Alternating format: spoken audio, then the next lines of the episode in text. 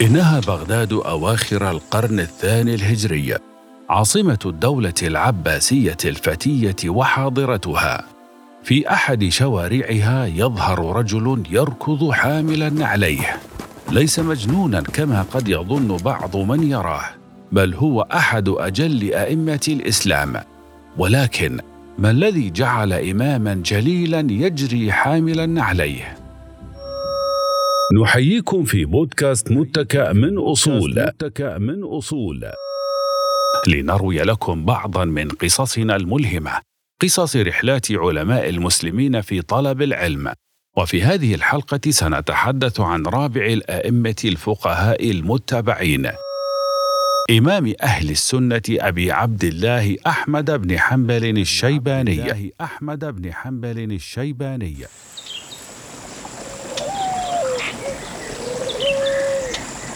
يوم حار من أيام صيف بغداد القائض وهي تغص بالمرتادين سواء من أهلها أو من زوارها.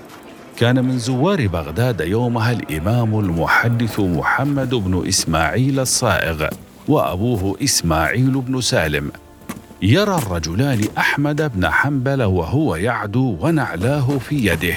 يركض من حلقة إلى حلقة طلبا للعلم.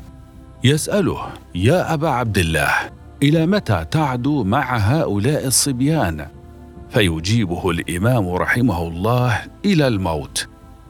تلك كانت إجابة أحمد بن حنبل، وهي إجابة يصدقها عمله وعلو همته في طلب العلم، وهو الذي رحل في طلب العلم إلى الشام ومكة والمدينة والحجاز واليمن والعراقين جميعا وفارس وخراسان قبل أن يعود إلى بغداد. وكان ينوي الرحلة إلى الري لولا أن أقعدته قلة ذات اليد. وفي ذلك قال ابن الجوزي طاف الإمام أحمد بن حنبل الدنيا مرتين حتى جمع المسند.